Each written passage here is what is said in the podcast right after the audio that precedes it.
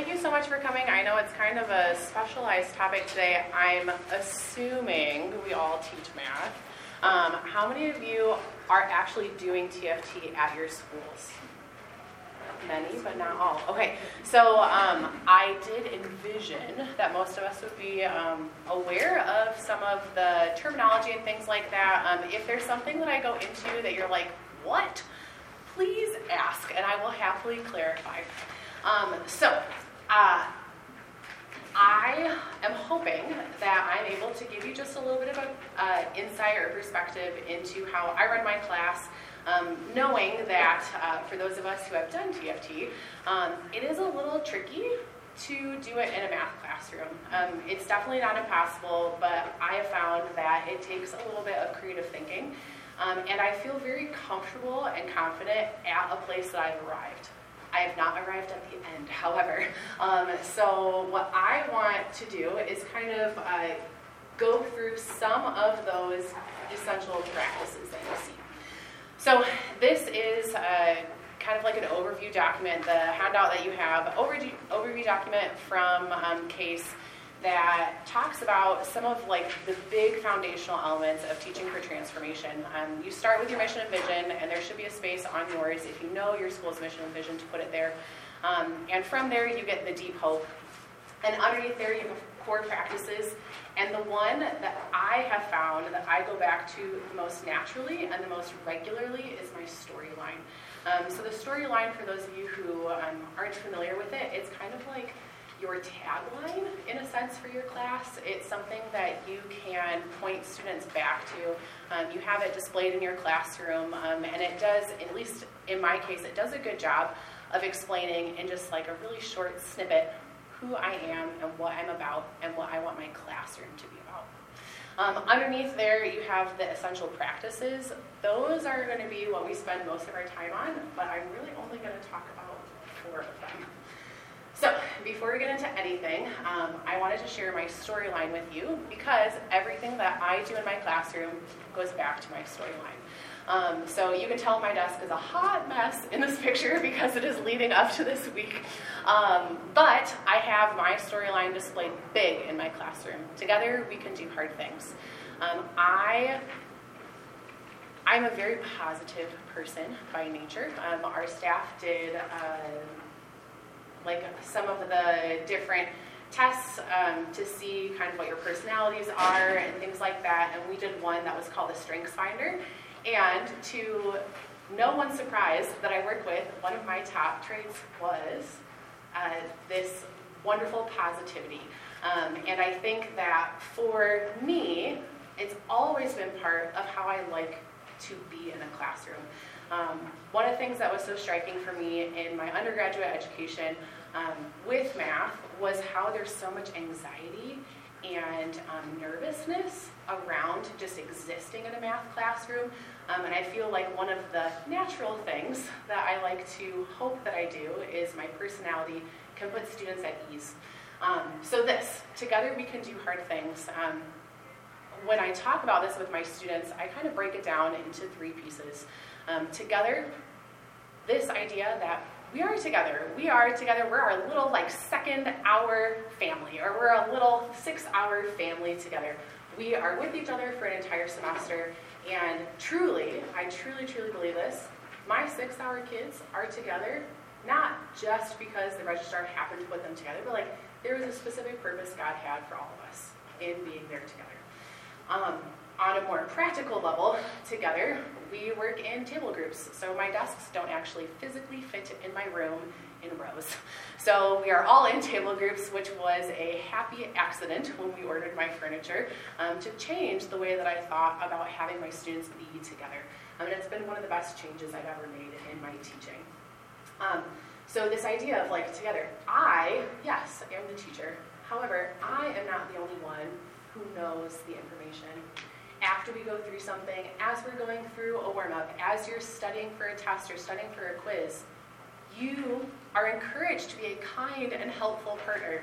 Um, I was out for a couple days last week, um, and in my sub plans, I said, as always, please be kind and helpful to each other and to the sub while I'm gone, right? We're focusing on this together. um, that we can.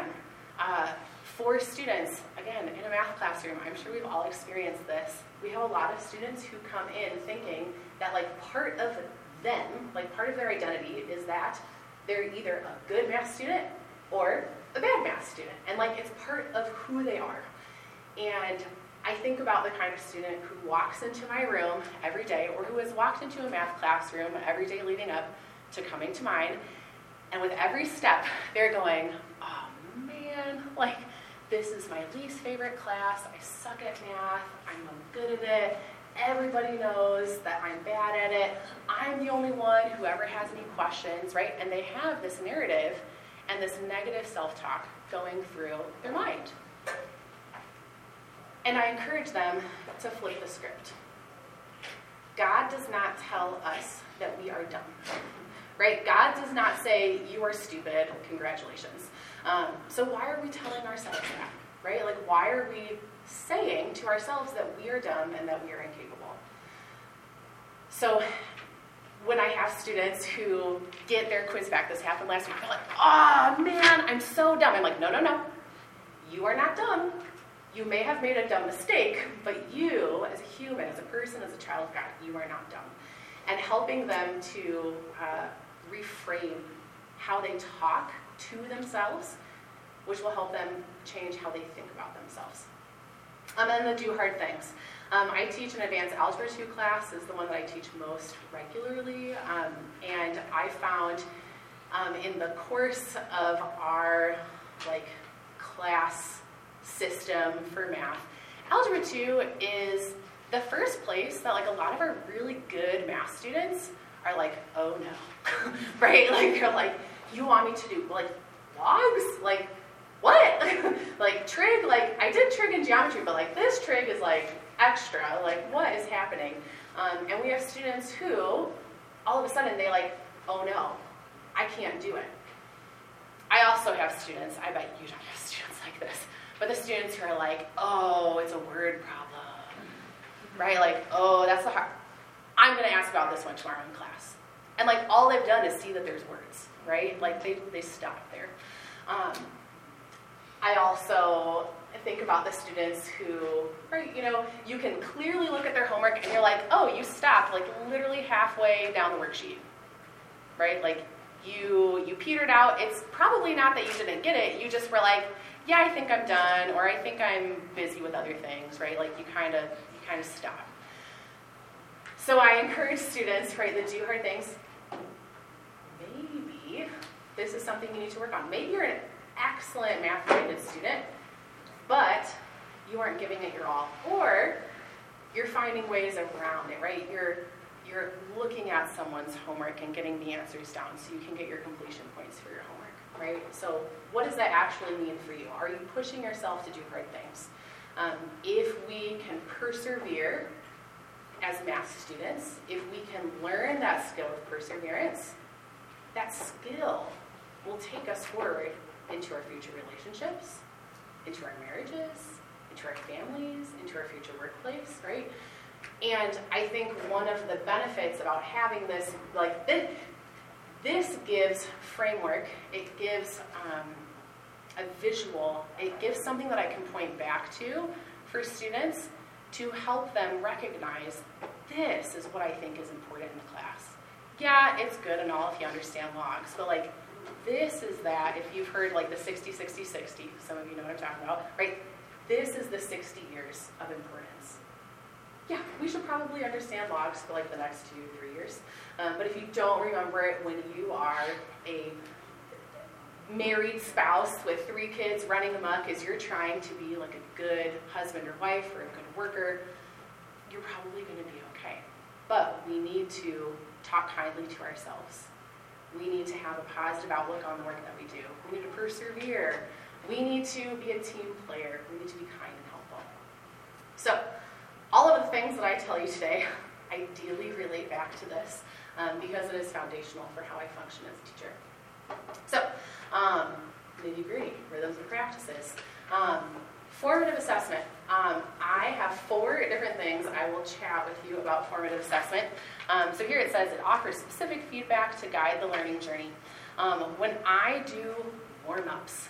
Um, for a long time, and I think it was probably like beginner teacher Susie, I was like, I have enough mental capacity to create lessons and I can teach the thing, we can check the homework and we can do uh, like answer questions and we'll get into the notes and like that's all I had time for. And a couple years into teaching, I had a goal, I'm gonna make a warm up for every single day. And I think it's probably one of the best changes I ever made in my teaching because I can actually see what students are doing. If I check the homework and I say, hey, what questions do we have? A lot of times students going to necessarily say anything. Um, again, trying to make an atmosphere where like it's okay if we have questions and questions are normal and the reason why you're in this class is because you don't know how anything works, right? Um, but allowing that warm up to exist, I think, is super important because it allows me a moment. A lot of my warm ups are partner warm ups, so it enforces that together idea. It also makes it so I can curate the exact kind of question that I want and force them to do a hard question, right? So like I am, I'm presenting them with an opportunity to practice those things that I think are important. Um, something that I do that I totally love um, is something called a homework quiz.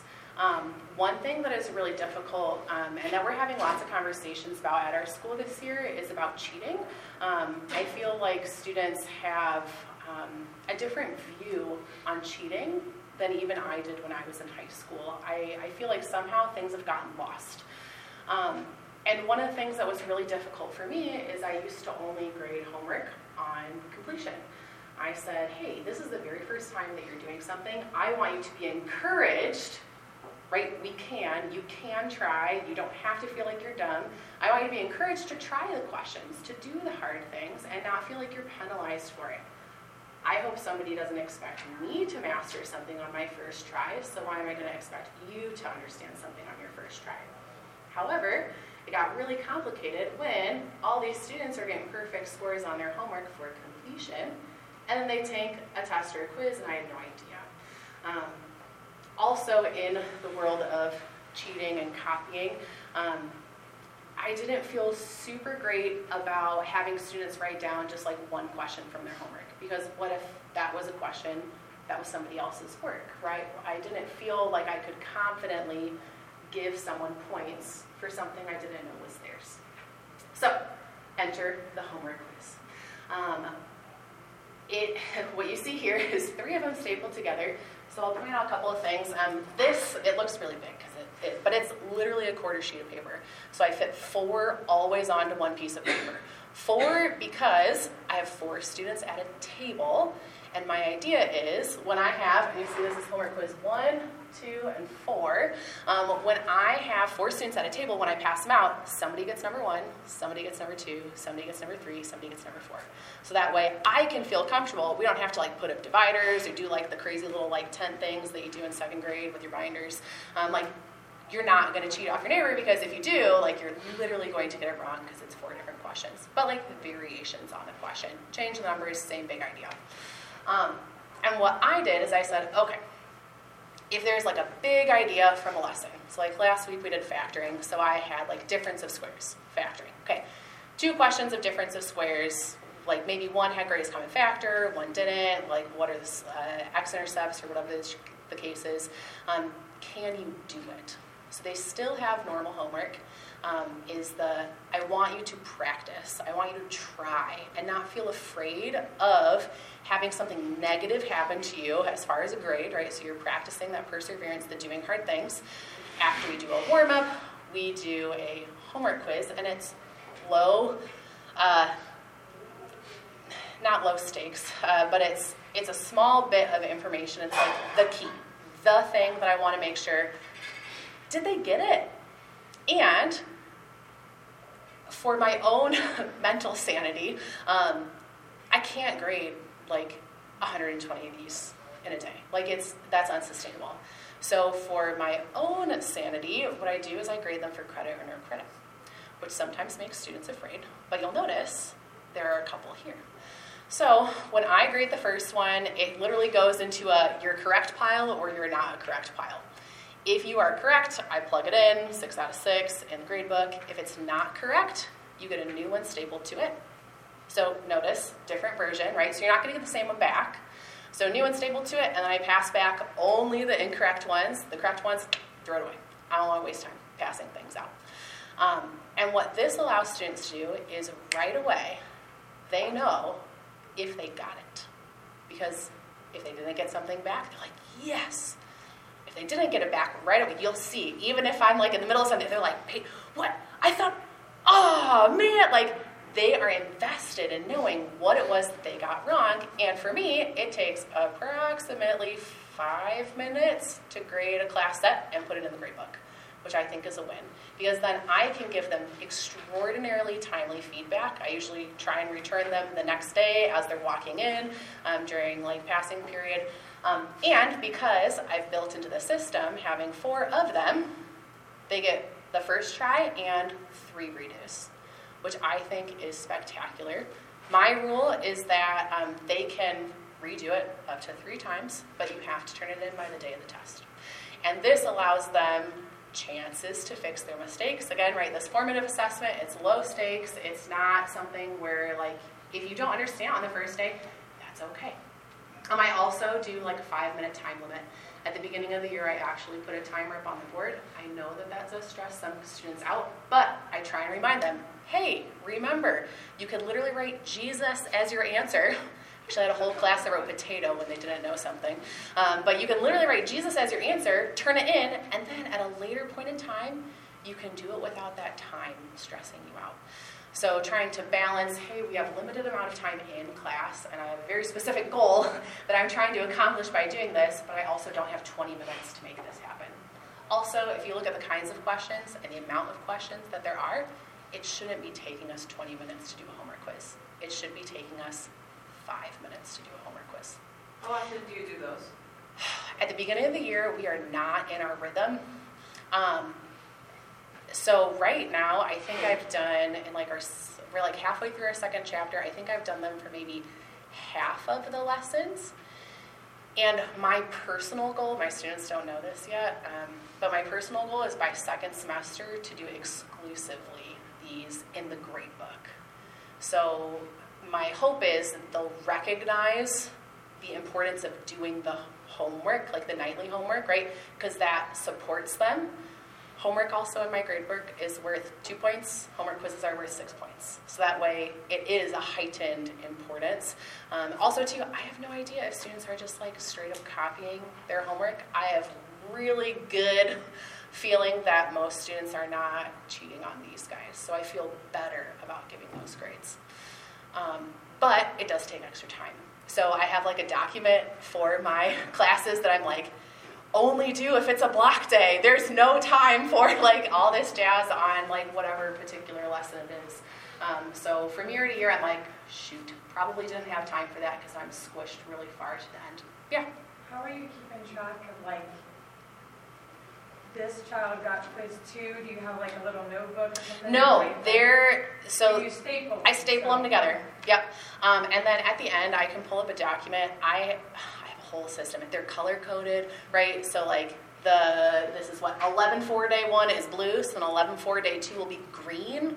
So then 11 5 will be yellow, right? So visually, I'm trying to like limit. Uh, the first time I did it, I copied it all in the same color like all in white, right? I'm like, oh, I can't, I have to dig through. I want to just be able to be like, oh, you need another green one? Cool. Grab a green one, staple it together.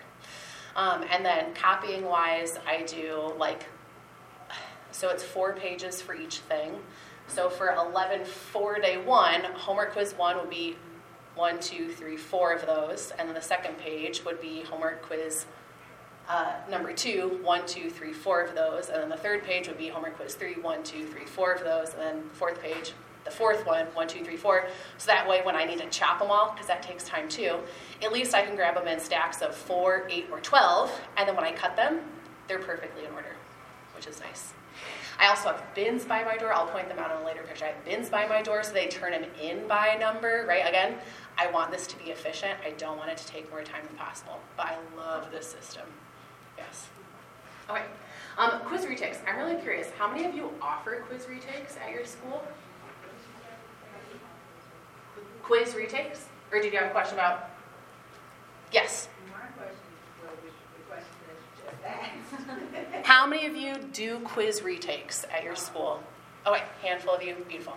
So I consider this formative assessment, right? It's guiding this learning journey, it's giving us information so that way we know how to go forward. It is a department policy at South that we offer quiz retakes in the math department. Um, it's not like a school-wide policy. Um, but one thing that I found really helpful is that we, as a math department, have determined each class can get specific about what they want the um, requirements to be or how many points you get back or all that jazz. Um, I, I, I give them the quiz retake policy. Um, big things um, worth knowing about my quiz retake policy is that you can get 100% of your points back. I think that this is important because same deal with that homework quiz. You got to turn it in by the day that we take the test. The quiz retake you don't have until the end of the school year. You have until the day I tell you, which is always before the day of the test. The quiz retake is supposed to support your understanding and your chances of doing better on the test. So why in the world am I going to let you do a quiz retake after the test? It makes no sense. They're supposed to work together. Um, so I say, well, if you can understand it in five days, why should you get less points than somebody who understands it in only two days, right? Like time, I tell my students this all the time. You don't get extra points for doing a regular quiz faster, right? Like if you're the first person or the last person to turn in a test or a quiz, that doesn't matter. It's just how your brain works. Go for it. Um, however, because I give them such a beautiful carrot, you get 100% of your points back. Your new score will replace the old score, whatever you get. Now, thinking back to my storyline, together we can do hard things, right? Students need to believe that they can. So I give them lots of support. I have all sorts of extra practice that they can do. I make myself available. We have almost, we call it common time. Um, it's almost like office hours-esque in our class. Um, but I'm like, I'm available to be as helpful as you need me to be, or you're welcome to do it on your own. Um, and then students should feel empowered to understand for themselves, well, how much do I need to study? And I, have, I always have students who come up, they're like, well, like, what do I need to do? I'm like, well, what did you get wrong? right? Like, how much? How much do you think you need to prepare? And I think that this helps students understand, well, do I need to study a lot? Did I just make little like, oh, I forgot the negative, or I accidentally multiplied when I should have added, or right, like it was it a small mistake or was it a big thing? Um, and helping students understand for themselves, right, where is my learning at, right, looking inside of themselves. Um, the last thing, I have a handful of activities and games that I do. Um, we have block days two days a week so I try and throw an activity or game in there. And I used to be completely against activities and games until we had block days.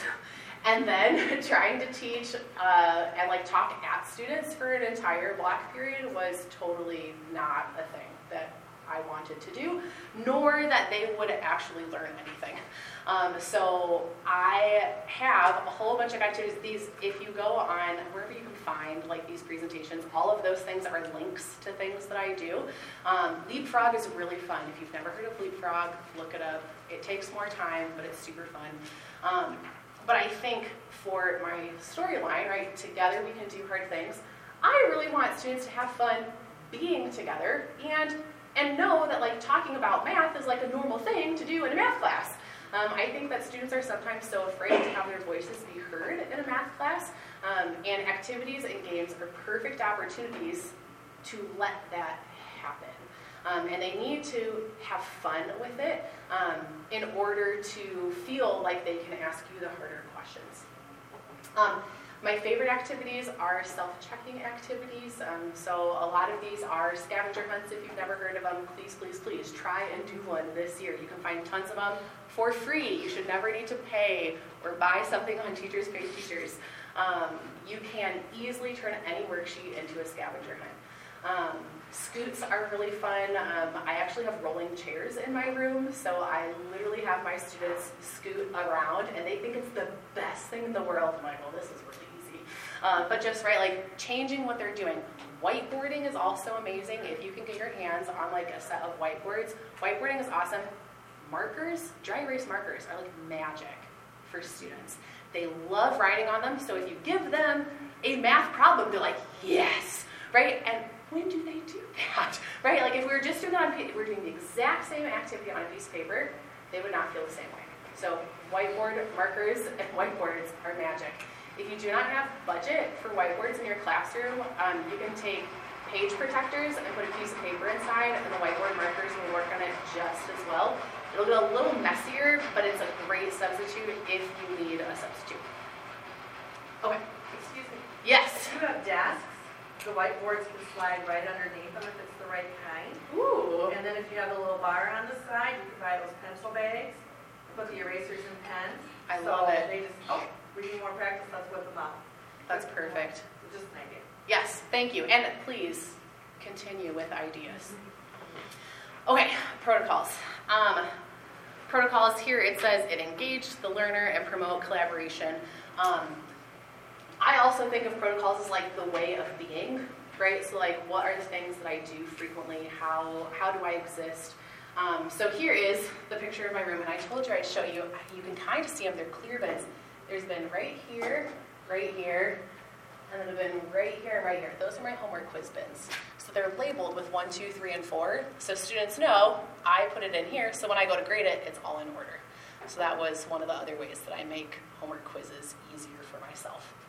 Um, so physical orientation of the room. Um, if you're thinking uh, protocols, they're supposed to engage learners and promote collaboration. I already told you, my desks are too big. They don't fit in rows.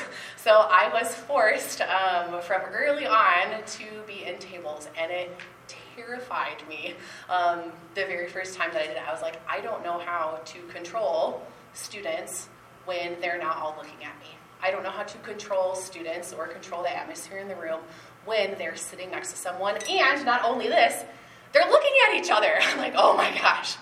Um, do not be afraid by this. Um, I was forced into it. I had no other way to like get out of it, um, and it now I do it by choice. Um, it is the best thing in the world, right? I am not the only one with the knowledge. Students now feel more comfortable to talk to each other. Um, so many of the things that I do as far as protocols are are because of the orientation of my room. So, five things. Um, every single day, attached to my warm-up like PowerPoint that I've got ready, I have a small talk question. Um, a handful of years ago, our school did a big push to try and have students like put their cell phones away or put them in like a little shoe pocket. And I said, okay, my students don't know how to talk to each other. um, so what can I do to help give them like a security blanket that isn't their phone? Um, so I literally have a small talk question of the day for every single warm-up that we do, which means that I have one for almost every single day of the school year. And what's really fun is that at the beginning of the school year, I try and do some like lighter, fluffier, funnier questions. And the idea is while they're coming in, they can they have a question that they can just chat about. And what's super enjoyable is as the year goes on, they look forward to it because they know it's just going to be like a fun question. As the year goes on, I try and put some deeper questions in there that ideally, right, over time, and I have my students for a year, um, and some of you might only have some students for a semester, but right, like as time goes on, we have that relational equity. We've been through a lot together in Algebra 2, right? We've all struggled, we've all had these moments that we're like, what? Um, so when, when I ask, again, it's just on the board, so it's, it's a deeper question, but it's, it's a great way for students to ask someone that they only see in their third hour math class, hey, what do you value most in friendship? And they didn't have to come up with the question, but now all of a sudden they're engaged in a really cool conversation. And as a math teacher, one of my least favorite things about teaching math is that we don't get to talk about these kinds of questions naturally, right? So at the beginning of the year, I'm like, hey, let me tell you all about me and let me find out a little bit about you. And then for the rest of the year, we really don't talk about it. So this has been a really great blessing for me because I get to learn more about students and there's some outrageous questions that you can find, right? Like if you were to morph two animals together to be a super animal to fight in a battle, what animals would you choose? And like students get out of control with it. Um, or like what is the correct way or what are the correct toppings to put on a hot dog, right? And people have very strong opinions about hot dog toppings. Um, and it's just fun, right? Because you get students engaged. Um, going back to the storyline, right? Together, we can do hard things. I think that in order for students to feel comfortable in a math class, this might be a bold statement, but I think in order to have students feel comfortable in a math class, asking questions like, I really don't get this. Like, I feel so lost. Or to turn to the kid next to him, or to approach a teacher, right? That's not going to happen if they don't have any relational equity. They need to feel comfortable chatting about the stupid things in order to turn to the person next to them and be like, Can you explain this question to me? I got this question wrong on a quiz. Or I don't understand why I got marked down on, like, that's a scary question to ask. So making them feel, right, that together piece, and it seems kind of silly, um, but I think that that is potentially one of the most important things that I do in my room is help students feel like we are a team, or at least that they are connected in some way. Um, other things that I do, um, protocols, so engaging learners, promoting collaboration. Um, before we even do a warm up, so we pull out the homework, I put the answer key on the screen, they are um, asking questions of me, and I actually say, hey, before uh, I take any questions, go ahead and ask the people at your table and see if you can get your first round of questions answered, and then I'll take whatever's left over. Um, in my mind, I'm freeing up class time, right? Because now, ideally, I don't have to answer 12 questions. Maybe I'll answer one or two questions. But also, students are valuing their neighbor. They're seeing that I'm not the only one with the answers, right? They are valuing that together piece. Um, another thing that I do even before we get to the warm up is while the answer key is on the screen, I say, all right, with your neighbor, pick any two questions on the homework page and just chat through it. Right? So almost like a primer to the warm up. Because if they haven't yet gotten their brains into math in like the first couple minutes of the class period, by the time we get to the warm up, I want them to be fully ready to the warm up. I don't want them to have to warm up during the warm up, I want them to be doing the warm up. So it's very low stakes. When I have the answer key up there, it's the homework that they already did. Hey, pick any two questions, chat through with your neighbor, right? They're just, they're getting used to talking in math, they're getting used to talking with their neighbor. So that way, when we actually get to the warm up, I have higher confidence that they are ready to go. Um, whiteboard warm-ups we've talked about a bit. Um, I think that these are hugely important. Whiteboards, again, they're magic. Also, if you can get bigger ones, they write bigger on big whiteboards, so you can see it easier. Um, if they're just doing a warm-up on a piece of paper, I find that it's impossible to see. Um, I can't tell at all what they're writing, and it's super easy for me to walk over to Ken and be like, oh, like, here, let me just, you had a plus sign, I'm just gonna make this a minus sign, and they're like, oh, yeah, cool. And it's, it feels much less invasive than me going up with like a pen or a pencil on their paper because um, it's a whiteboard, right? It's that's what we do. Um, during notes, um, I try and still encourage this togetherness. Again, I can help guide us, but I am not going to be, after we go through a topic, I'm not the only one who understands how to do something. Um, so one of my favorite things to do during uh, notes is like, we'll get to like a chunk, like you know you get to that point in your notes, you're like, oh, like we just covered like and we still have a little bit more to go, right? Like we, we covered like the big idea. And if I ask students like, hey, how are we feeling? Or do you have any questions? You know they're going to be like, yeah, we're fine. And they're not fine. Um, so one of the things that I do is I say, okay, you have 30 seconds. I want you to explain this question, or I want you to talk about everything we've talked about so far. Go and right away, they're talking to each other. They're, I can hear people being like, oh, wait, no, but how do you? And they're actually talking things through. Now, with the together portion, that is potentially, obviously, uh, the together piece.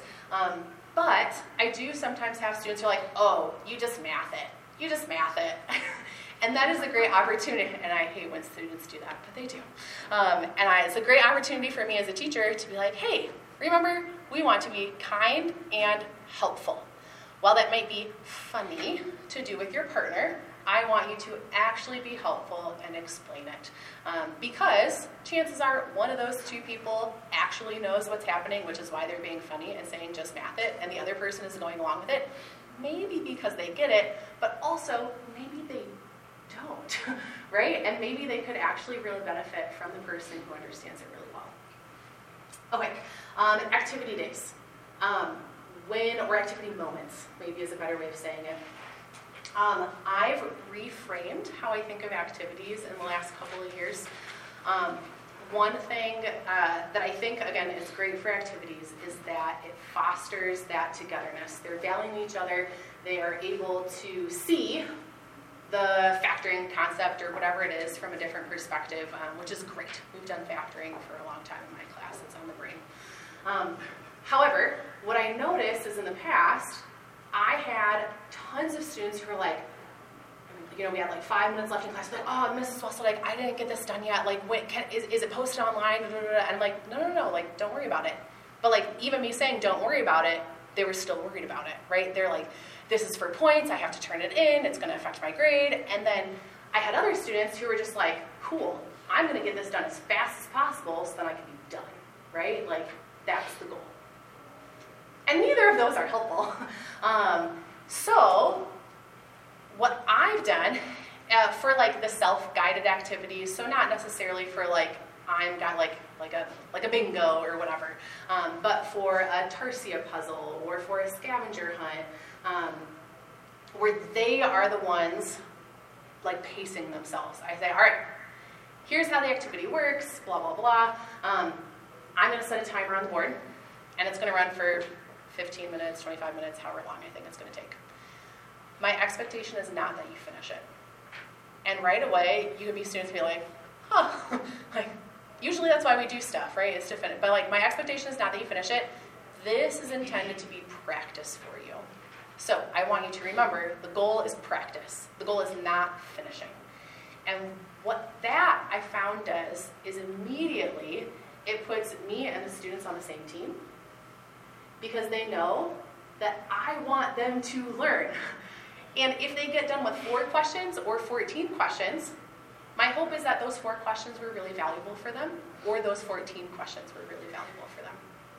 Um, it allows them to focus on that can. They are no longer worried, oh my gosh, I'm not fast enough, I can't do it, this question's too hard, I'm just to write down what so and so has.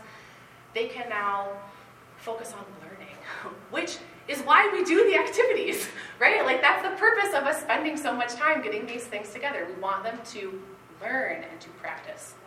Um, also, I love activities, especially ones that aren't guided by me, um, but ones that are student-led, um, where they're doing the thing and I kind of get to float, because then I can actually take time with the students who don't get it, instead of as a whole class, um, potentially dividing my time um, not as well. Um, opening and closing circles. This is one um, that I find kind of interesting. Um, I do it, if, if you've done uh, opening and closing circles with TFT, I maybe took a little bit of a creative liberty with this. Um, we don't actually stand in a circle um, at any point in time, but I take pieces of this. Um, so it says you're building community and fostering belonging along, among learners. Um, so there's three things that I do.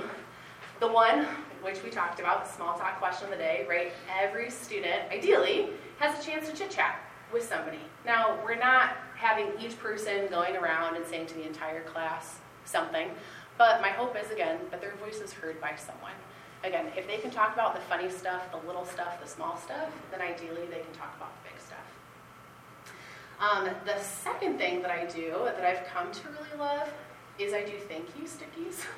Um, this is the slightly sappier side of me, um, but it has been so joyful to see how students respond to this. And again, I don't expect this to work for everyone, but it works for me and how I think about things. Um, at the end of each chapter, we change seats. So I say on like our second test review day, all right, this is the last day. You guys are going to be in these seats with your chapter two buddies. And a lot of times they're like, oh, no, like they come to like really love and adore each other. And I say, okay, I got sticky notes on your desk. You need to grab three sticky notes. Again, assuming table of four. So you need to grab three sticky notes. What you're going to do is you're going to write a sticky note for each of your table mates. And and it's a sticky note of appreciation, a thank you, a hey, thank you so much for being kind and helpful to me as I was so confused with perfect square trinomial factoring. Or thank you for helping me when I was sick that one day and you helped explain something to me to get me caught back up, blah, blah, blah, like whatever the case is. Where thanks for making math not so terrible, right? Like thanks for laughing at our inside jokes, right? Some of them uh, take this to heart and some of them are just like, thanks for being my partner, and that's fine, right? but we are taking a moment to appreciate each other.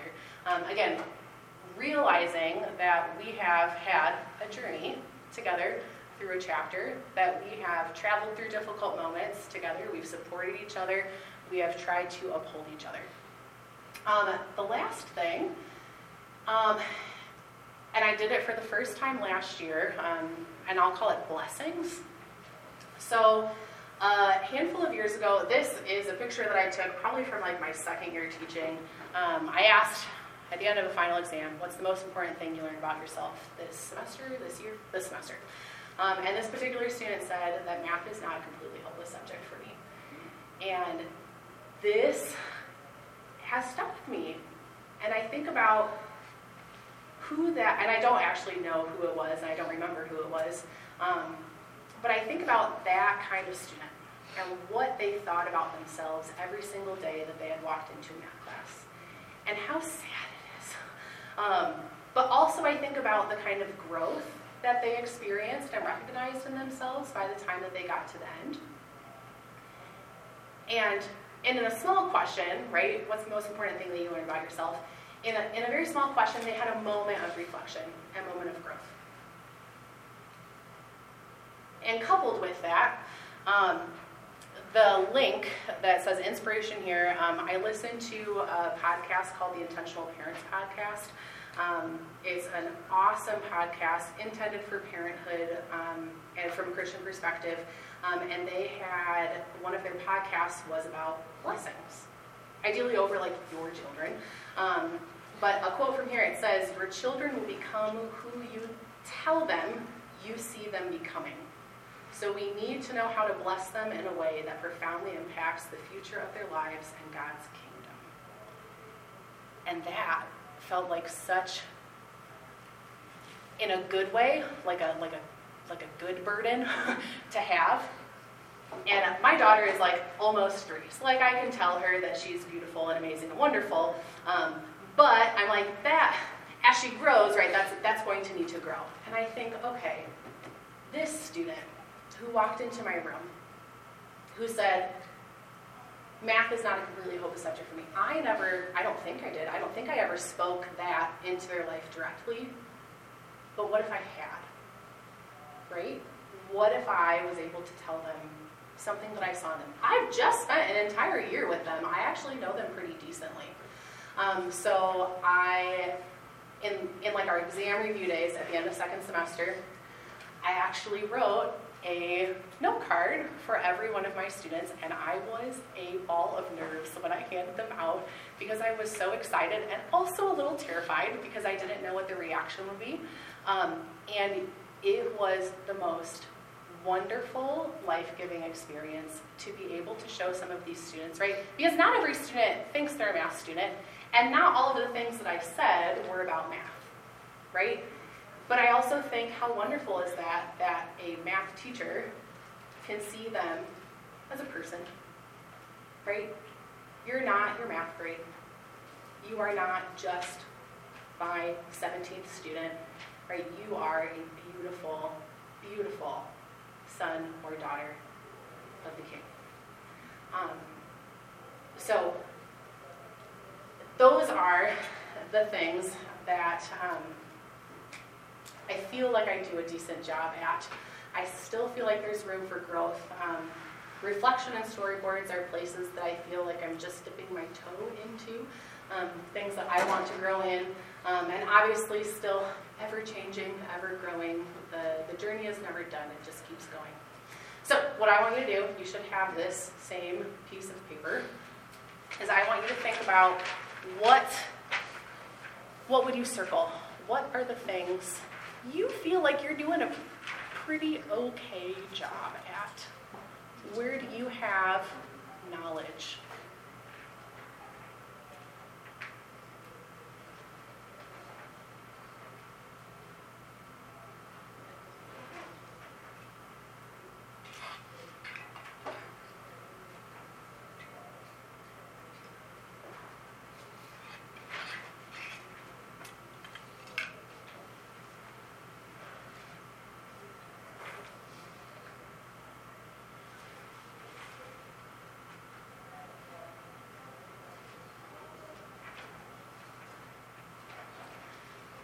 Now, I am a person who learns by seeing. I love seeing what other people are doing in the classroom. Um, that gives me the best inspiration. Um, so I have a challenge for you. I would love to see you present next year at CEA so I can learn more about some of these things. Um, but truly, truly, truly, truly, I think if there is something you think you are okay at, right? There are others of us who are like, yeah, I got nothing. right? Like, I would love to know more about reflection and love to know more, about storyboards in the context of math. And with my like mental resources available, right? Like I'm like, yeah, I don't really know where to go with that. And you might feel like that's actually something you're really good at. And if you think about how many people there are in this room right now, if over the course of like the next 10 years, each of us would share just a little bit of knowledge, right? Nothing that I shared today was earth shattering.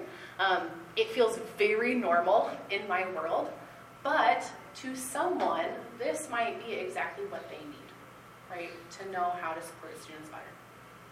All right. I think, okay, guys, this is really good. I think we got 12 minutes. Yes. Okay, um, that's it. So, I would love to answer any questions. I would love for you to talk to each other, whatever is going to be the most helpful for you. But I am officially done. Thank you, thank you, thank you for coming, and I hope that something was helpful.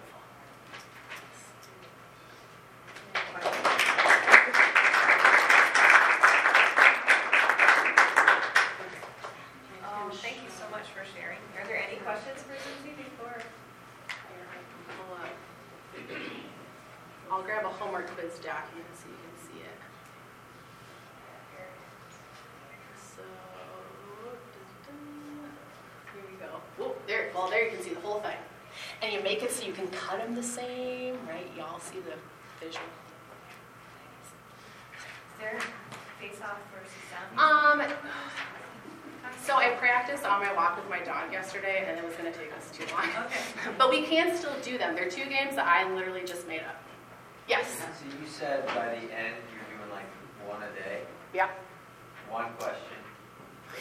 So like it depends, right, on the topic. But I try like this one. You can tell like we definitely do more than just one question. But overall, my my idea is five minutes. But five minutes for the kid who takes a long time, right? So I had students who can can crank this out in a minute, and I have students who obsess over it and will like as the the little beep beep beep like timer is going, I'm like, okay, let's turn it in, like, let's go. Um, but also like reminding them, hey, like you can you can turn it in, and you can redo it for full points. So always remind them. Yeah. So on day one, on Monday, you would hand out this quiz, hmm and uh, student B did not pass this quiz, so they get to redo. So on Tuesday, they're doing both Monday's redo and Tuesday's homework quiz. So homework quizzes, the homework quiz for the day. So like the homework quiz for the day, that one everybody gets their five minutes to do, and like it's built in. So I always do uh, like homework checking, answer questions, do a warm up. I actually personally only do a homework quiz if I do a warm up. I feel like that is my that is my way to be fair to students. I feel like that gives them the right amount of practice. Um, otherwise, if they did it really well, but they did it really well on Friday, and we're coming back on Monday, I'm like, I don't know if that's fair to students. And also, too, potentially selfishly for me, I'm probably going to get more wrong, and I'm going to have to grade more, um, right? So I'm like, I want. But it's true, right? Like, I want them to be set up for success if we take a couple moments, and then also, right, if they have any misconceptions, then they can get it sorted out with their partner as we're going through the warm up. So, in answer to your question, the, the one that, like, I staple and I pass back, that one can get back to me at any point in time. That's take it home, do it. Take it home, do it when we have homework time today, like, and the rule is if you get it back, you can turn it into me any time before the chapter ends. Yeah, so it's like the official. And you can create your own rules for it, but, yeah. Um, if you want to go and wander, there's no offense taken. If you have questions, please stay.